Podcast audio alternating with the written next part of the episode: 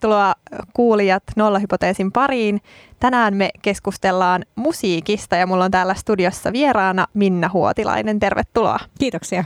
Minna, sä oot ää, pitkän linjan tutkija ja ilmeisesti tänään on, on joku uutinenkin ollut, mikä sun seuraava, seuraava tota, projekti tai, tai hanke on. Niin. No mä oon just aloittanut kasvatustieteen professorina Helsingin yliopistossa, eli nyt tämä oppiminen sitten alkaa. No niin. Toivottavasti jollain muullakin kuin mulla. Mä oon tietysti oppinut koko ikäni. Mä just sanoin tuossa, että mä en ole koskaan ollut käymättä jotain opintoja. Eli Ai tähän joo. asti mulla on aina ollut jotkut opinnot meneillään ja varmasti tästä eteenpäinkin. No niin. Ikuinen opiskelija myös. Mahtava juttu. Oppiminen on, on ihana asia. Tota, sä oot pitkän linjan tutkija, sä oot ollut monenlaisessa tutkimuksessa mukana. Ja tota, sä oot alun perin opiskellut akustiikkaa, eikö näin? Kyllä, legendaarisen professori Matti Karjalaisen johdolla opiskelin akustiikkaa ja olin tosi kiinnostunut korvasta ja korvan toiminnasta ja kuuloaistista ja ajauduin siitä sitten aivotutkimuksen pariin.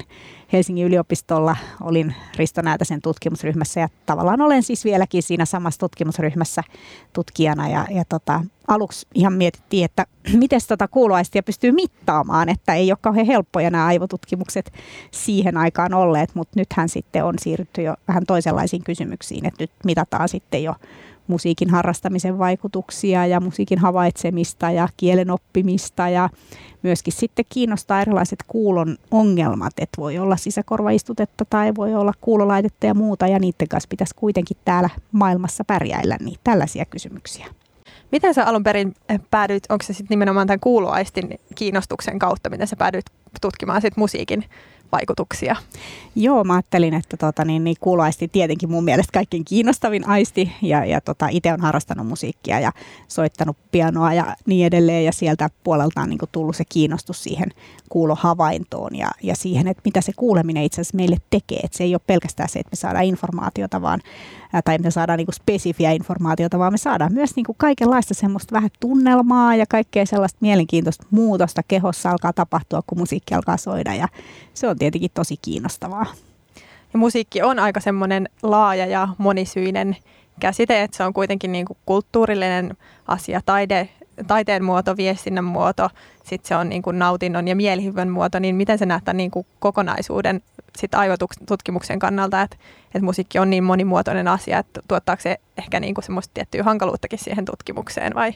No ehdottomasti siis se puoli, jos mä ajattelen sitä musiikkia niin kuin taiteena muiden taiteiden joukossa, niin se on kyllä se osuus, mitä me ei kauheasti pystytä aivotutkimuksella tavoittamaan. Eli me voidaan ehkä tavoittaa sitä, mikä jonkun ihmisen kokemus on silloin, kun hän kuulee musiikkia tai silloin, kun hän soittaa tai laulaa.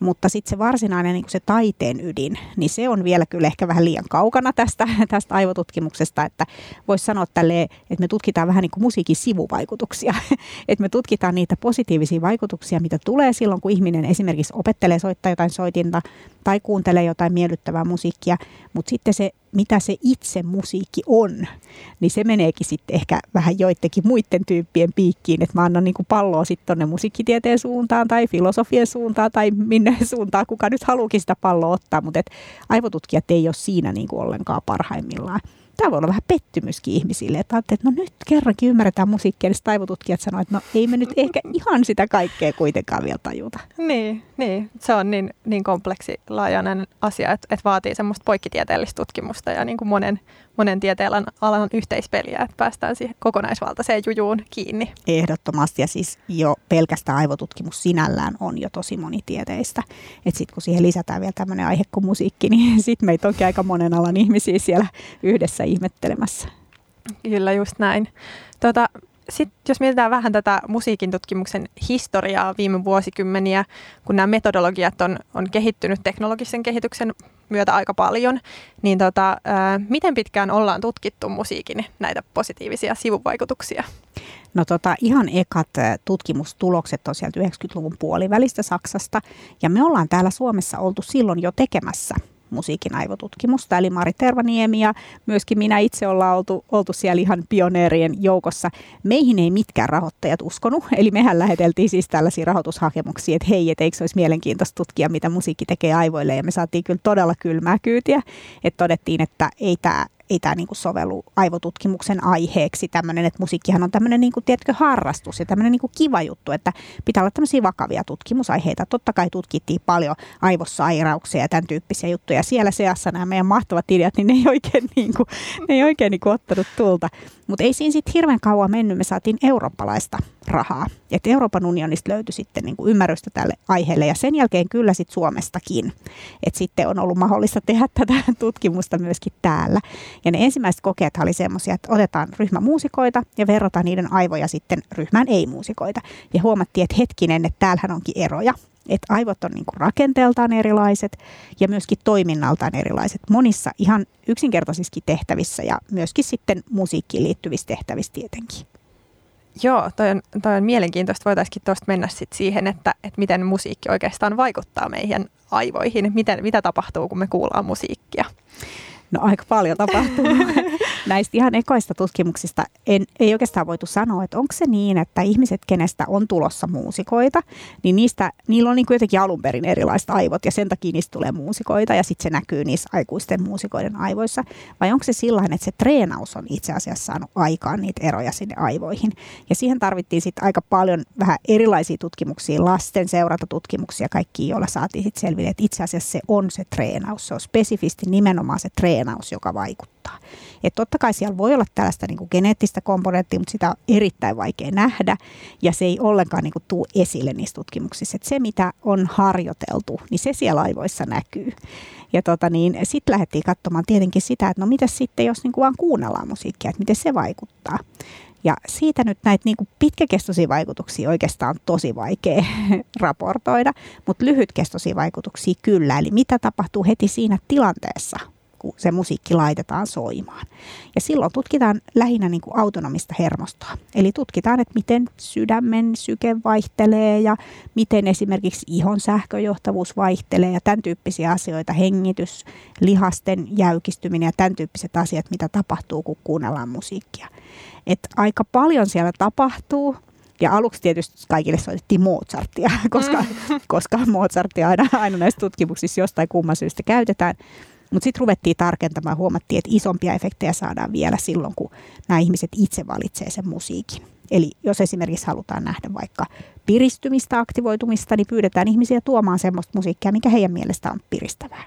Ja sitten kun laitetaan se musiikki soimaan, niin nähdään, että oikeasti näin tapahtuu. Siellä tapahtuu kehossa sellaisia aktivoitumisesta kertovia merkkejä, että se piristyminen oikeasti tapahtuu sen musiikin avulla. Ja samoin sitten rauhoittuminen. Ja ihan vaikka stressihormonitasoja voidaan mittailla ja huomata, että ne laskee, kun ihminen kuuntelee semmoista musiikkia, minkä hän niin itse kokee, että rauhoittaa häntä.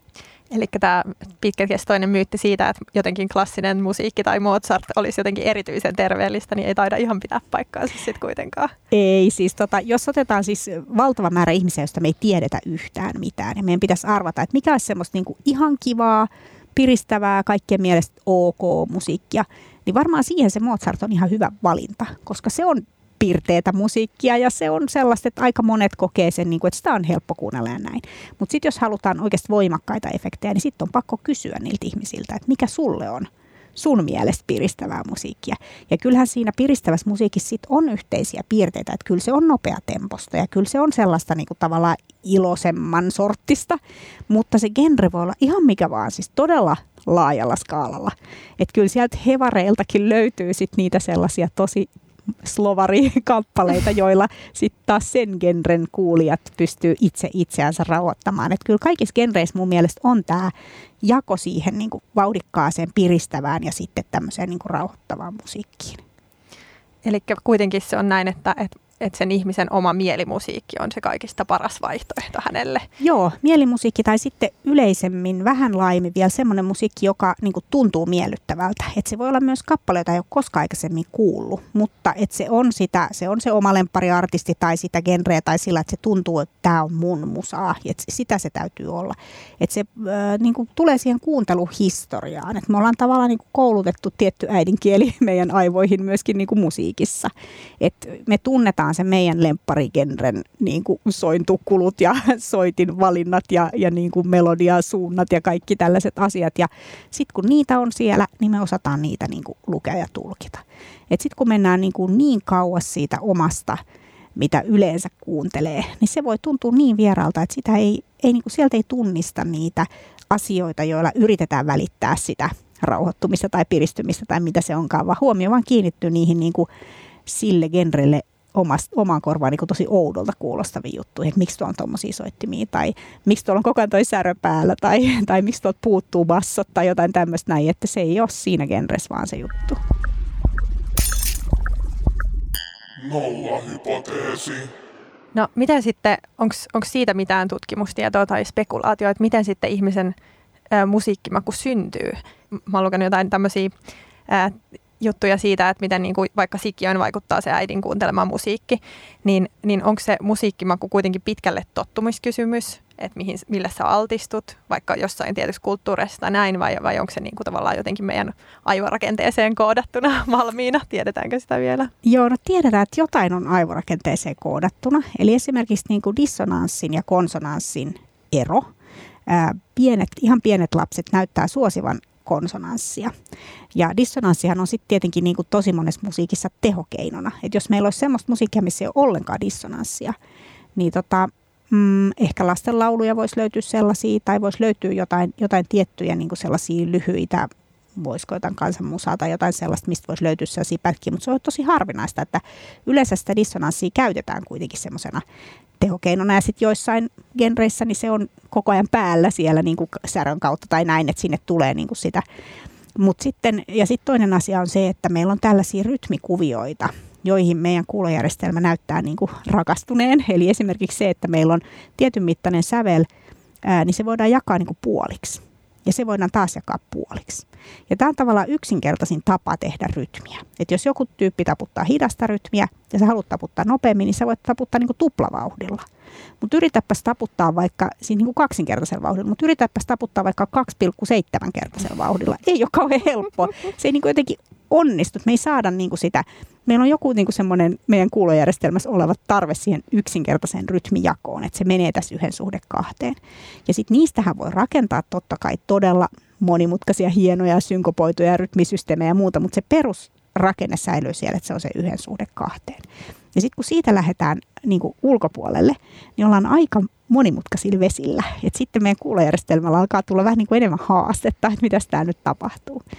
Ja samoin sitten tiedetään, että tämä sävelten määrä, mikä oktaaville mahtuu, niin sehän vaihtelee tietysti eri musiikkikulttuureissa, että pentatonisessa on vaikka viisi ja meillä on seitsemän ja näin, mutta sitten kuitenkaan ääretön määrä niitä ei voi olla. Et näyttää siltä, että joku tämmöinen niin kuin viiden viiva tyyliin kahdeksan kappaleen niin kuin jako siihen oktaaville täytyy olla. Et muuten niitä on tavallaan niin kuin liian vähän tai liian paljon. Et meidän kuulojärjestelmä ei niin kuin halua, halua millaisia asteikoita tahansa. Ja kun tutkitaan maailman musiikkikulttuureita, niin sieltä löytyy näitä vähän niin kuin samoja piirteitä, vaikka ne on tosi erilaisia. Ja sitten samanlaista on myös se ö, emootioiden ilmaiseminen musiikissa, että et iloisuutta ja surullisuutta ja haikeutta ja, ja tuskaa ja vihaa ja kaikkea vastaavaa ilmastaan niin kuin tietyillä – akustisilla piirteillä eri musiikeissa, vaikka ne onkin niin erilaisia. Mutta sitten siitä musiikkimausta, niin tästähän se lähtee vasta tavallaan liikkeelle. Et nämä on näitä ihan niin kuin ensimmäisiä matalan tason piirteitä ja sitten lähdetään siihen kulttuuriseen ympäristöön, että, että jokainen sitten kuulee sitä musiikkia, mitä kuulee ja sitten oppii sen vähän niin kuin äidinkielikin opitaan, niin opitaan samalla tavalla se niin kuin musiikillisten ilmaisujen niin kuin valikoima, mitä, mitä täällä meillä päin käytetään. Eli tarkoittaa omaa perhettä ja omaa kasvuympäristöä ja niin edelleen. Ja sitten jossain vaiheessa lähdetään etsimään uutta. Eli halutaan myös jotain niin kuin kiinnostavaa vaihtelua. Lapset on hirveän hyviä siinä. Lapset lähtee uusiin genreihin niin kuin innolla mukaan ja niillä ei ole paljonkaan niin kuin sellaista niin kuin vastustusta siihen. Ja sitten teini-iässä tietenkin me tarvitaan niin kuin semmoinen musiikillinen genre, millä me sitten erottaudutaan siitä vanhasta. Että joko me halutaan erottautua vanhemmista tai sitten me halutaan erottautua siitä omasta aikaisemmasta historiasta, mutta joku, joku niin kuin muutos pitää löytää. Ja sieltä voi löytyä sitten jotain ihan uusia ilmaisukeinoja, mikä on tietenkin tosi hienoa ja varmaan niin kuin aivoille terveellistä, että kuunnellaan eri musaa. Mutta noista vauvoista vielä on pakko sanoa se, että vauvanhan on tavallaan pakko rakastaa sitä musiikkia, mitä sen äiti rakastaa.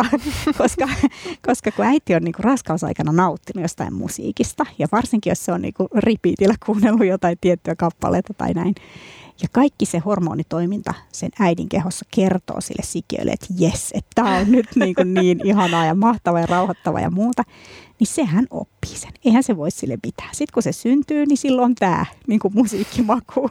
Ja, ja siis tarkoittaa tämä musiikkimaku nyt tässä sitä, että automaattisesti siellä kehossa alkaa tapahtua niitä samoja reaktioita kuin mitä tapahtui silloin, silloin niin sikiöaikana. No siitähän se lähtee sitten johonkin suuntaan, että ei se nyt ikuiseksi jää, että, että jos äiti on kuunnellut vaan tiettyä musiikkia, niin ei ole pakko kuunnella loppuelämänsä sitä. Mutta se on vähän niin kuin semmoinen oudonlainen lähtökohta tähän niin kuin maailmaan.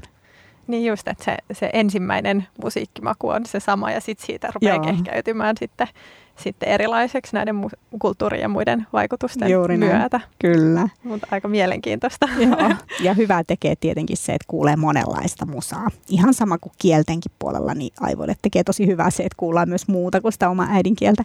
Niin samalla tavalla musapuolella niin se on hyvä juttu, että me altistutaan tosi monenlaiselle musiikille ja päästään kuulemaan niin kuin myös sellaista musiikkia, mitä ei oikeastaan niin kuin ymmärrä. Että sitä voi sitten oppia ymmärtämään.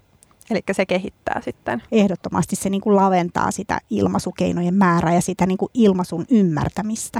Just vastikäänhän tuli, tuli tämmöisiä pari kappaletta tutkimuksia siitä, että, että nyt länsimaissa tämä tämmöinen NS-valtavirtamusiikki niin on hyvin samankaltaista, että tosi iso osa siitä musiikista, mitä soitetaan valtavirtaisesti populaarimusiikissa on, on hyvin samankaltaista. Sitten oltiin havaittu sellaisia tiettyjä trendejä, mitkä siinä musiikissa nähdään. Eli että et musiikin voimakkuus on kovem, tai niinku, että on koko ajan kovempaa ja kovempaa ja sitten musiikissa on vähemmän niinku vaihtelua, vähemmän äänenvärejä ja, ja niinku, ää, äänenvaihteluita, että se, se niinku menee semmoiseksi yksinkertaisemmaksi ja kovaksi koko ajan se musiikki tyyli, niin toi on aika mielenkiintoista verrattuna siihen, että, että oikeastaan se olisi meille paremmaksi, jos me mitä enemmän musiikkia me kuunnellaan ja mitä erilaisempaa se on. Joo, toi, toi tota, ma, musiikin kehitys, mä ajattelen itsestä vähän, että se on vähän niin kuin musiikin evoluutio. Että meillä on niin kuin monenlaisia tällaisia trialeita, että me kokeillaan erilaisia musiikillisia ilmaisukeinoja. Ja jotkut on sitten niin älyttömän hyviä, että ne puhuttelee niin kuin satojen vuosien takaa. Niin Mozart nyt voi olla vaikka esimerkkinä siitä. Että melkein niin kuin jokainen voi ymmärtää siitä jotain. Että se tuntuu, että okei, että tässä nyt on niin kuin tämmöisiä asioita, mitä, mihin voi niin kuin lähteä mukaan. Mutta sitten silloin kun Mozart sävelsi niitä biisejä, niin oli myöskin tuhansia muita säveltäjiä, joista meillä ei ole mitään käsitystä. Eli nekin teki kokeiluja ja suuntasi sitä johonkin suuntaan, mutta se ei niin kuin jäänyt sitten elämään. Ja samalla tavalla voi miettiä, että mitäs nyt tälle musiikille, mitä nyt tänä päivänä tehdään, niin tehdäänkö siellä niin kuin sellaisia innovaatioita ja, ja niin kuin ihmistä puhuttelevia keksintöjä, ei just pelkästään meitä puhuttelevia keksintöjä, vaan niin kuin kaikkia maailman ihmisiä kaikissa, kaikissa niin kuin tulevissa ajoissa, jotta ne jäisi sitten niinku henkiin. Eli mä uskon, että on joku semmoinen, niinku, miten sanoisi, tämmöinen niinku luonnollinen musikaalisuus tai joku tämmöinen, niinku, mikä on just sen kuulojärjestelmän ominaisuuksien päälle rakentuva. Et siellä on niitä emotioilmaisukeinoja käytetty ja sitten siellä on niinku rakennettu sen päälle, että mikä meille on helppoa aistittavaa. Ja nyt jos redusoidaan liikaa, niin silloin se ilmaisukeinojen valikoima niin kuin vähän niin kuin vähenee. Ja mä luulen, että vähän ollaan nyt siinä. Mm. Että melodiat on niin kuin kvintin alueella ja sitten niin laulu äänityylit on vaan ne muutamat. Ja soitin valikoima on tosi pieni, mitä käytetään. Että sitten heti kun joku tulee niin kuin johonkin poppibiisiin, että silloinkin vaikka viulu siellä, niin sitten ollaan ihan, että oo, onpa erikoista.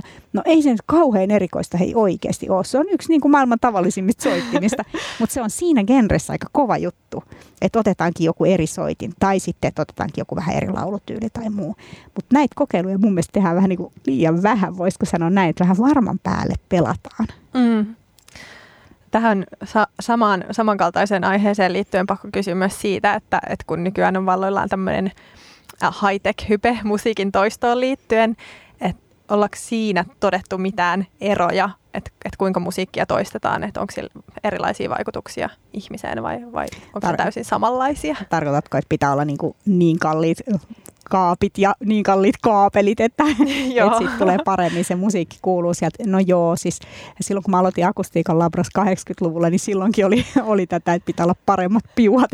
musiikki siirtyi hyvin sieltä vahvistimet kaiuttimelle ja kyllä, kyllä se on huvittavaa niin kuin aivotutkijan näkökulmasta, kun ei siis edes kuuntelukokeissa saada eroa.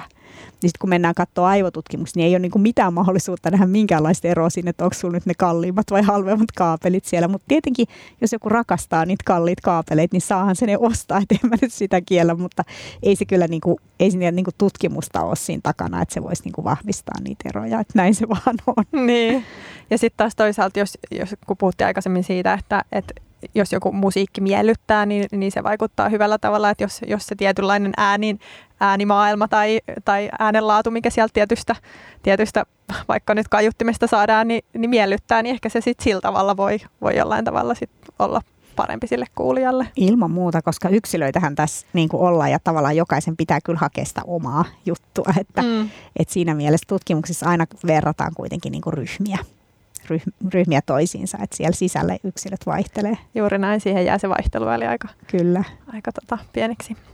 Öö, entäs sitten, onko sellaista, tota, tähän samaan aiheeseen vielä liittyen, onko sellaista tutkimusta tehty, missä olisi verrattu sit vaikka niin kuin live-musiikkia ja, ja nauhoitettua musiikkia, että onko se kokemus tai, tai vaikutus eri, erilainen?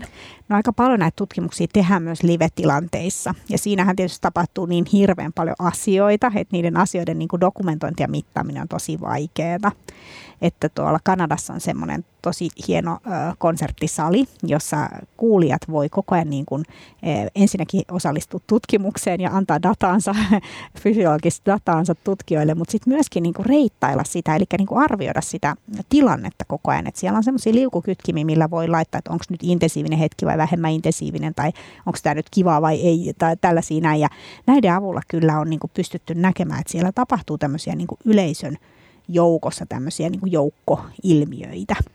Ja jotkuthan menee jopa niin pitkälle, että ne väittää, että sen takia musiikki on olemassa. Siis eli että sen takia ihminen on keksinyt musiikin, että me tarvitaan semmoinen työkalu, jolla me niin kuin vaikutetaan toisiimme tämmöisellä niin kuin joukko, joukko niin kuin vaikuttamisella.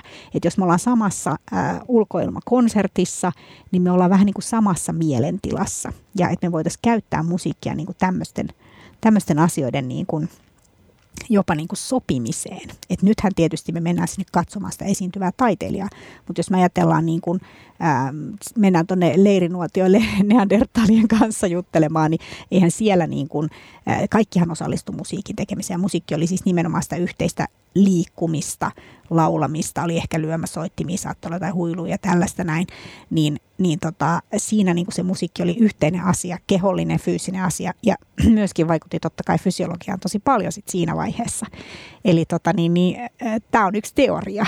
Tätä on vaikea tietenkään todistaa oikeaksi tai vääräksi, mutta kyllä jos ajattelet vaikka hautajaisia ilman musiikkia, että mikä olisi niin kuin se tapa, millä me autettaisiin itseämme ja toisiamme ilmaisemaan sitä surua, siis olemaan surullisia yhdessä. Tai jos ajattelet häitä ilman musiikkia, tai jos ajattelet mitä tahansa niin kuin tämmöistä tärkeää tapahtumaa, niin kyllähän siihen kuuluu niin kuin, ja loppuun porilaisten marssi. Että se on niin kuin jollain tavalla semmoinen, että meillä on se musiikki sitä varten, että me voitaisiin kokea niitä yhteisiä samoja tunteita. Ja, ja sitä kautta niin kun se live-tilanne totta kai on jotain ihan muuta kuin se, että se tulee levyltä. Niin, tai jotain korvanapeista pussimatkalla. Aivan, aivan. Mutta tämä korvanapeista pussimatkalla, niin siitä täytyy sanoa se, että siinähän ihminen pystyy tavallaan tuomaan sitä live-tilannetta siihen, missä hän ei haluaisi olla. Ihan totta. Että hän voi motivoida itseään sillä, että, että tässä on tätä musiikkia, tässä on tätä niinku seuraa mulla tässä bussissa ja niinku mulla on tämmöinen oma happy bubble tässä, että mä, mä istun tässä mun oman niinku musiikin kanssa yhdessä ja, ja meillä on tässä kivaa mennä niinku eteenpäin, koska musiikkihan ei ole koskaan, niinku, se on aina persoonallinen. Joku on säveltänyt, joku on sanottanut, joku on soittanut, joku on laulanut ja nyt sä sitten valitsit kuunnella tätä. Et siinä on aina muitakin ihmisiä kuin sinä. Ja se on mun mielestä tosi hieno juttu musiikissa, että se on niinku mukana kannettavaa seuraa. Mm, tosi mielenkiintoinen ajatus. En ole itse ajatellut sitä tolleen, mutta tosiaanhan se on niin, että se on ihmiseltä ihmiselle Niinpä, aina jollain kyllä. tavalla. Ehdottomasti. Pakko tarttua vielä tuohon neandertaali-ihmisnuotio-asiaan, koska ää, on spekuloitu sitä, että musiikki olisi itse asiassa niin kuin vielä vanhempaa kuin puhe. Niin onko aivotutkimuksella tähän, tähän jotain näkökulmaa siitä, että, että onko näin tai voiko olla näin. Niin.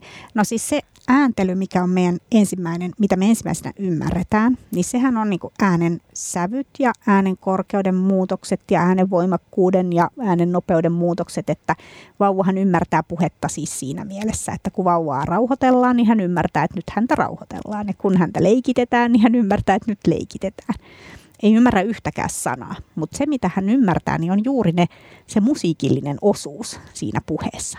Ja tätä hän ymmärtää sitten muutkin eläimet. Et kun sä puhut koiralle ystävällisesti, niin kylläpäs tämä koirakin ymmärtää, että nyt sä olet siinä ystävällinen. Eli ne on sellaisia asioita, mitkä menee tosi kauas evoluutiossa. Ja sieltä löytyy näitä ylöspäin nouseva äänenkorkeus monta kertaa peräkkäin, niin se voi olla semmoinen niin hätäsignaali tai tämmöinen. Sillä tavalla kissa äiti varoittaa kissan poikasia ja sillä tavalla niin kuin ihmisäiti varoittaa ihmislapsia, että ne on ne samat ilmaisukeinot siellä ja, ja ne on tietenkin ne samat myös musiikissa.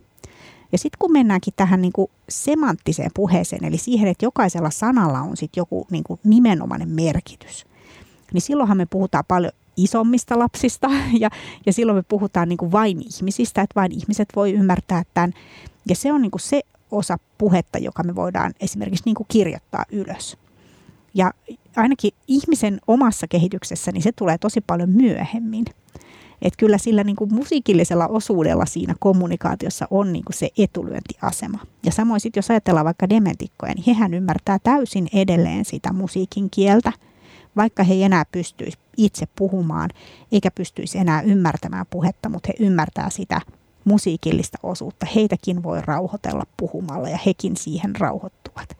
Eli se on kyllä niin kuin meidän ensimmäinen ja viimeinen kieli ja se voi olla myös niin kuin tässä mielessä niin kuin kehityksellisesti myös tavallaan ensimmäinen kieli. No sitten jos nyt taas mennään tähän Mozartiin, niin voidaan keskustella, että miten, mikä osuus siinä musiikissa sitten on tullut, että onko me opittu esimerkiksi sävelastekojen käyttämistä tai tämmöistä niin kuin aikaisemmin kuin puhetta, että siihen on tosi vaikea mennä, koska meillä ei ole tietoa siitä. Ne hienot huilut, mitä on löytynyt löytynyt tota monta kymmentä tuhatta vuotta vanhoja huiluja siis, joita on löytynyt Saksasta ja Puolasta ja mistä, mistä lieneekään, niin niissä on sävelasteikot. Eli niissä niin kuin näkyy, että se oktaavi on jaettu, jaettu niin kuin muutamiin säveliin tai enemmän kuin viiteen ehkä. Että se riippuu vähän, miten niitä huiluja on soitettu.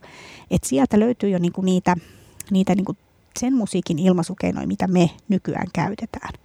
Että totta kai sitten ne ilmaisukeinot, mitkä on niin luonnollisia, mitkä on puheessakin mukana, niin ne on varmasti ollut aina käytössä, koska nehän on muillakin eläimillä, niin kuin sanottu, niin käytössä. Et tota, vaikea vastata, mutta mä sanoisin, että kuitenkin siinä mielessä musiikki on ennen puhetta. Että yksilön kehityksessä se on niin kuin se kommunikaatiomenetelmä ennen puhetta. Nolla hypoteesi ja muillakin lajeilla, niin kuin linnut laulaa, kommunikoi laulaen, niin, niin se on aika semmoinen universaali kuitenkin tapa kommunikoida ja viestiä. Että joo, kyllä. Ehdottomasti joo. Ja sitten tota, tämä on hauska tutkimusalue myöskin, tämä, mitä eläimet ymmärtää ihmisten musiikista. Et esimerkiksi eri kädellislajeja on yritetty opettaa tunnistamaan dissonanssia ja opettaa taputtamaan rytmiä. sitten löytyy näitä tällaisia rokkaavia papukaijoja, jotka osaa, osaa paitsi että ne osaa svengailla siihen musiikin tahtiin, niin ne osaa muuttaa sitä niiden tanssimista, kun sä muutat sitä musiikin nopeutta. Eli kyllä ne kyllä ne niin kuin siihen musiikkiin reagoi, että se on kyllä tosi huvittavaa. Mutta totta kai sitten taas iso osa niistä ilmaisukeinoista, mitä ihmiset käyttää, niin ei ole sitten taas selviä eläimille. Sittenhän on olemassa toki myös eläimille sävellettyä musiikkia, jossa yritetään käyttää niin kuin, joo, esimerkiksi kissoja rauhoittavaa musiikkia on Aha. ladattavissa netistä, joka on niin kuin sävelletty sillä että se käyttää niitä taajuuksia, mitkä kissaa kiinnostaa eniten, ja sitten se käyttää niitä ilmaisukeinoja, millä kissat rauhoittelee toisiaan, niin sitten se käyttää niitä siinä musiikissa. Että semmoista voisit kokeilla, jos on hermostunut kissa. Hyvä vinkki. Kaikki kissa-ihmiset nyt vaan nettikauppaan.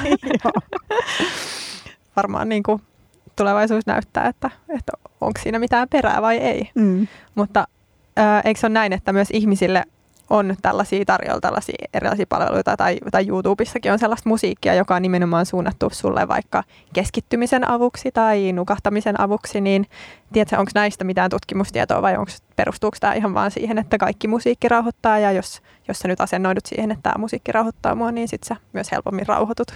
No kyllä ne tota, siis varten otettavat listat, niin kuin vaikka Spotifyssa, niin kyllä ne perustuu siinä mielessä tutkimustietoon, että, että siellä on otettu ne ää, rauhalliseksi tai rauhoittavaksi todetun musiikin piirteet.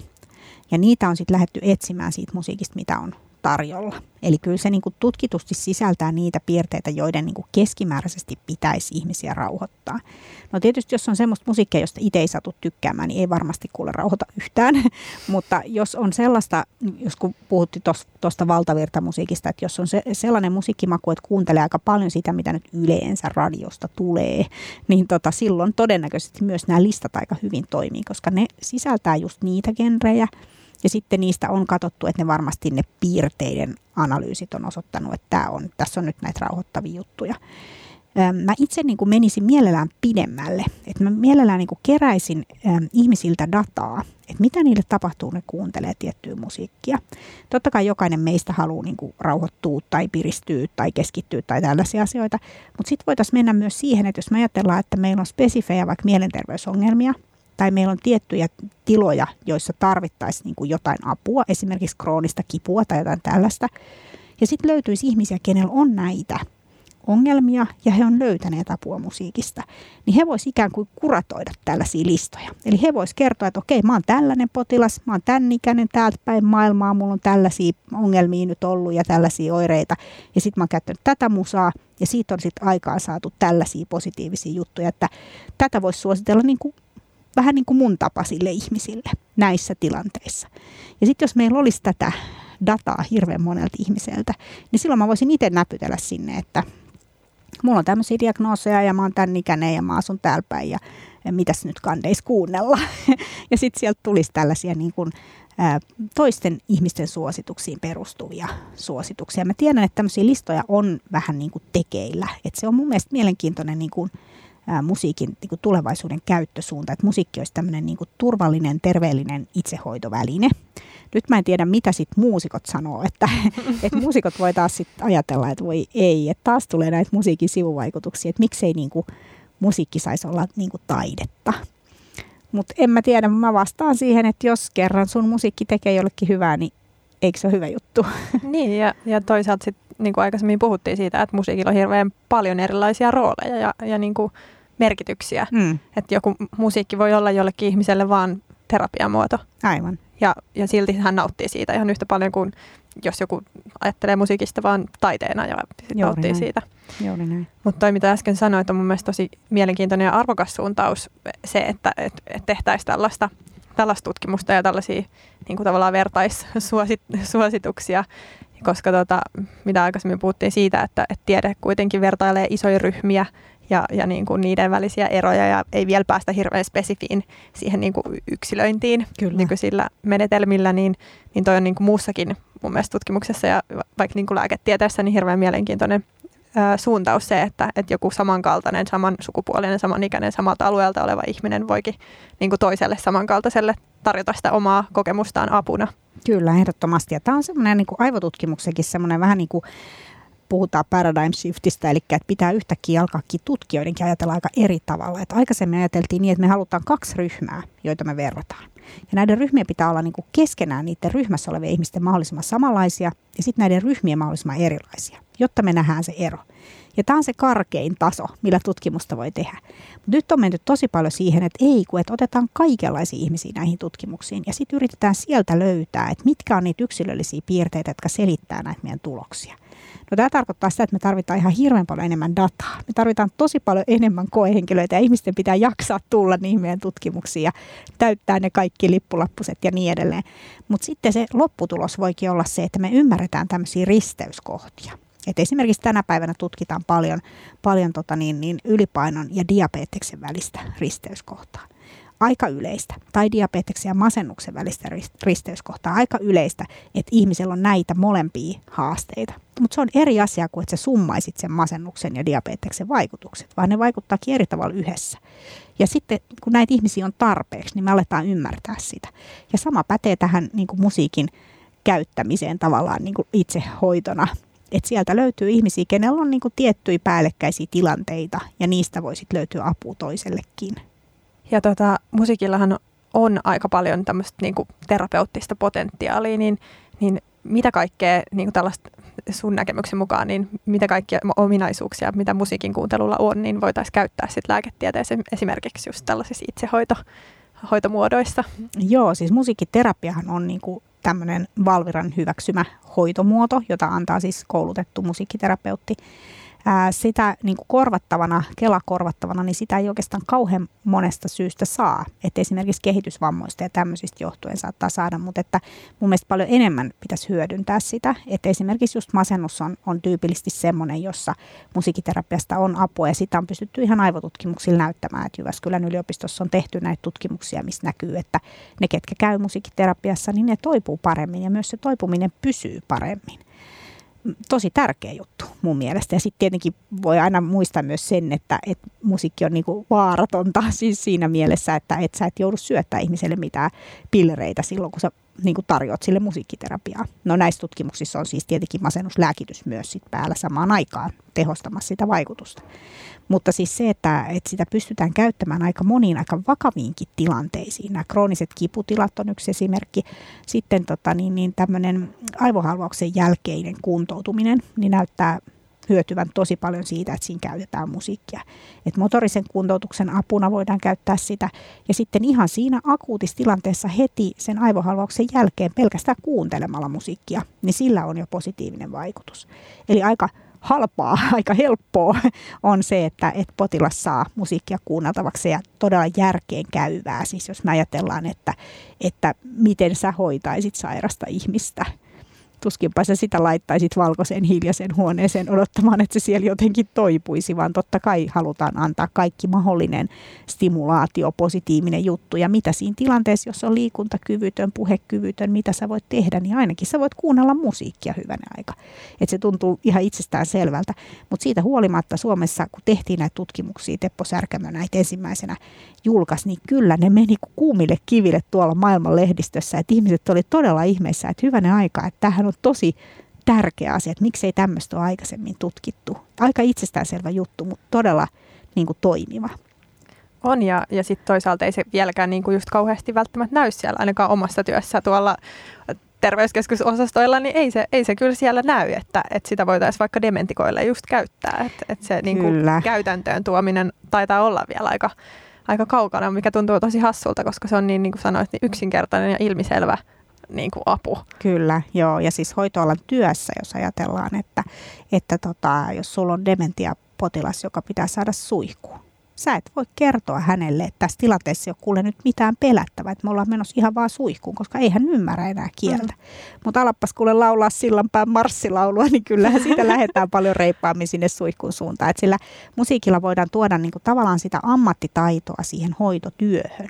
Et mä sanoisin, että, että niinku sairaanhoitajan, perushoitajan ammatissa niinku musiikki on yksi ihan perustyökaluista, millä voidaan kommunikoida monien ihmisten kanssa ilman kieltä, ilman niin kuin mitään sen ihmeellisempää siinä. Totta kai lasten kanssa ilman muuta niin koko ajan käytössä, että muuttaa sen tilanteen, sen kommunikaatiotilanteen ihan toiseksi, kun siihen saadaan musiikki mukaan. Ja sitten toisaalta, kun puhutaan paljon siitä, miten kuormittuneita vaikka sairaanhoitajat tai hoitotyöntekijät on, niin, niin aika myöskin varmaan semmoinen työtä helpottava asia voisi Ehdottomasti, olla. joo, ehdottomasti. Mutta, mutta toivotaan, että tulevaisuudessa hyödynnetään enemmän enemmän musiikkia myöskin hoitotyössä ja, ja lääketieteessä. Ehdottomasti täytyy sitä toivoa ja, ja tota, kyllä se on semmoinen nouseva suuntaus, että, että ähm, me kuljetaan niin kuin montaa tietä siinä, että me yritetään parantaa ihmisten hyvinvointia ja tämä tämmöinen niin kuin lääketieteellinen suuntaus, missä lähdetään niin kuin kehittämään farmakologisia menetelmiä ja, ja sitä tietä me ollaan kuljettu pitkään ja, ja siellä on törmätty niin kuin moniin seiniin, että on, on hirveän vaikea sanoa, että olisi tullut parempia masennuslääkkeitä esimerkiksi enää pitkään aikaan, vaikka niitä koko ajan kehitellään ja kaikkea yritetään. Mutta sitten pitää samaan aikaan ottaa muita suuntia. Pitää mennä katsomaan, että miten nämä elämäntapamuutokset, mitä musiikki voi tuoda, mitä siellä voidaan tehdä, kulkea näitä muita reittejä tässä samaan aikaan ja yhdistää näitä. Niin silloin pystytään oikeasti vaikuttamaan ihmisten hyvinvointiin tosi voimakkaasti. Nolla hypoteesi niin kuin sanoit silloin aluksi, että teillä oli aluksi vaikeuksia saada rahoitusta teidän tutkimukselle ja näin, niin, niin se voi tuntua ehkä ehkä lääketieteen sisältä, kun ollaan pitkään tutkittu ja, ja panostettu näiden molekyylien kehittämiseen, että nyt kun meillä on 20 tai 30 vuoden kehitystyö takana, niin nyt nyt sitten käytetään tätä lääkettä, että, että se voi tuntua vähän niin kuin ns. liian helpolta mm. keinolta, jolloin sitä voidaan aika paljon myös diskriminoida varmaan siinä niin kuin tutkimuksen rahoittamisessa tai sitten ihan sinne käytäntöön tuomisessakin. Niin. Ehdottomasti, ja kun miettii, että kuka näitä tutkimuksia rahoittaa, että jos me halutaan tutkia uutta lääkettä ja sen vaikuttavuutta, niin sitä rahoittaa se lääketehdas, koska sillä on intressi osoittaa, että tämä lääke toimii. Mm-hmm. Ja sitten kun se toimii, se on niissä tutkimuksissa havaittu, niin okei, mahtavaa, meillä on tutkimuksia, jotka näyttää, että tämä lääke toimii, eli otetaan käyttöön tämä lääke. Mutta ne tutkimukset on ihan järkyttävän kalliita.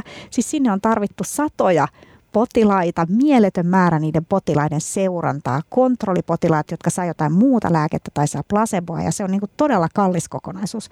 Mietipä, että kuka maksaisi tällaisen tutkimuksen musiikkiterapiasta. Mm. Otetaan tuhat ihmistä, sitten randomoidaan ryhmiin, sitten yhdet saa musiikkiterapiaa, yhdet ei saa musiikkiterapiaa tai ne saa jotain muuta terapiaa, kontrolliryhmät, kaikki nämä seurannat, vuosien seurannat, mitä heille tapahtuu ja niin edelleen.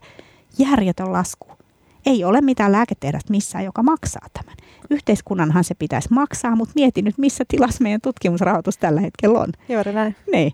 Eli siinä on tavallaan tämmöinen vähän niin kuin lobbari epätasapaino, että vaikka me tiedetään, että se musiikkiterapia toimii ja me tiedetään, että sitä kannattaisi tutkia enemmän, mutta meillä ei ole missään sitä, niin kuin sitä rahasäkkiä, mistä me otettaisiin se raha siihen tutkimukseen. Samaan aikaan sieltä lääketehtaan rahasäkistä koko ajan rahoitetaan sitä lääketutkimusta, mikä on tietenkin hyvä, totta kai sitä pitää tutkia. Mutta mä heittäisin tähän tämmöisen haasteen, että mitäs jos sinne lääketehtaille laitettaisikin semmoinen vaatimus, että aina kun ne rahoittaa yhden lääketutkimuksen, niin ne pitää rahoittaa saman hintainen ei-lääketutkimus silloin me saataisiin sieltä suoraan sitä rahoitusta myös näihin muiden menetelmien tutkimiseen. Ja se voisi olla itse asiassa lääketehtaille mahtavaa, koska mitä jos heidän molekyylinsä yhdistettynä musiikkiin olisikin se paras vaihtoehto, niin silloinhan se olisi niin kuin tupla jättipotti. Tuossa on myös mielenkiintoista se, että silloin valtion kassasta ei tarvitsisi mennä suoraan ainakaan mitään tutkimukseen, kun siitä nyt surullisesti tiedämme viimeisen muutaman vuoden suuntauksen, että mihin se on mennyt, niin kyllähän se jostain – jostain se raha pitäisi ottaa ja, ja mun mielestä se on myöskin hirveän hyvä idea, että se menisi juuri näin, koska siellä pyörii isot rahat siellä lääketehtaiden kassoissa. Mm. Joo, ja jotain niin kuin semmoista tasapainoa siihen pitäisi saada. Et nythän me vaan niin kuin jotenkin tutkitaan sitten yhtä juttua, joka varmaan on hyvä juttu ja etenee ja niin edelleen, mutta sitten pitäisi tutkia myös näitä muita juttuja mm. samalla intensiteetillä. Ihan totta, koska ju, just kun ollaan puhuttu, niin aika huonossa jamassa mm. nyt esimerkiksi masennuksen hoitoon, niin olisi tervetullutta saada sinne uutta uutta hoitomuotoa. Tota, ää, ihan lopuksi haluan kysyä, että, että minkälaisia haasteita sitten tähän musiikin tutkimukseen liittyy. Että et ollaan puhuttu siitä, että se on niinku yksilöllistä ja näin edelleen, niin onko se kallista esimerkiksi sen takia ja mitä muita haasteita siihen liittyy? Joo, toi yksilöllisyys on just se, tavallaan se on se namupala, mikä on niin ihanaa siinä musiikin tutkimuksessa, mutta se on myös se, joka tekee siitä haasteellista. Eli jos me halutaan oikeasti tutkia sitä tilannetta, missä ihminen kuuntelee musiikkia, niin meidän pitäisi mennä sinne musiikin kuuntelutilanteisiin. No kaikki aivotutkimuslaitteet ei todellakaan sovellu siihen. Mä oon aloittanut mun urani käyttämällä MEG-menetelmää ja siinä on yksi menetelmä, jota ei oikeastaan voi käyttää tuommoiseen. Mutta sitten on muita menetelmiä. Ihan aivosähkökäyrää mittaamalla pystytään, sitä pystytään mittaamaan vaikka konserttitilanteissa. Ja sitten toinen haaste on se, että se musiikki on niin vaihtelevaa. Eli meillä on niin monenlaista musiikkia, siellä musiikissa tapahtuu niin monenlaisia asioita, niin miten me pysytään niin kuin perässä siinä. Ja siihenkin on kehitetty paljon menetelmiä, eli sieltä musiikista poimitaan semmoisia tärkeimpiä ajanhetkiä ja, ja katsotaan, kuinka ne juuri nimenomaan, mikä aivovaikutus niillä on ja mikä kehollinen vaikutus niillä on. Ja, ja mä itse näen, että tulevaisuudessa aivotutkimusmenetelmät on on, meillä on kannettavat systeemit ja sitten meillä on myöskin tämmöinen niin äänianalyysi kannettava reaaliaikainen koko ajan pyörivä, eli me voidaan itse asiassa olla niissä luonnollisissa vaikkapa oppimistilanteissa, musiikin kuuntelutilanteissa siellä paikan päällä ja katsoa, että mitä tapahtuu matikan tunnilla, jos meillä on täällä taustamusiikkia tai meillä ei ole täällä taustamusiikkia ihan siellä tavallisessa luokassa oppilaiden kanssa. Toivotaan, että teknologia kehittyy nopeasti ja toivotan tosi paljon onnea uusiin, uusiin tutkimusprojekteihin ja uuteen professuuriin. Kiitoksia. Kiitos, että tulit vieraaksi.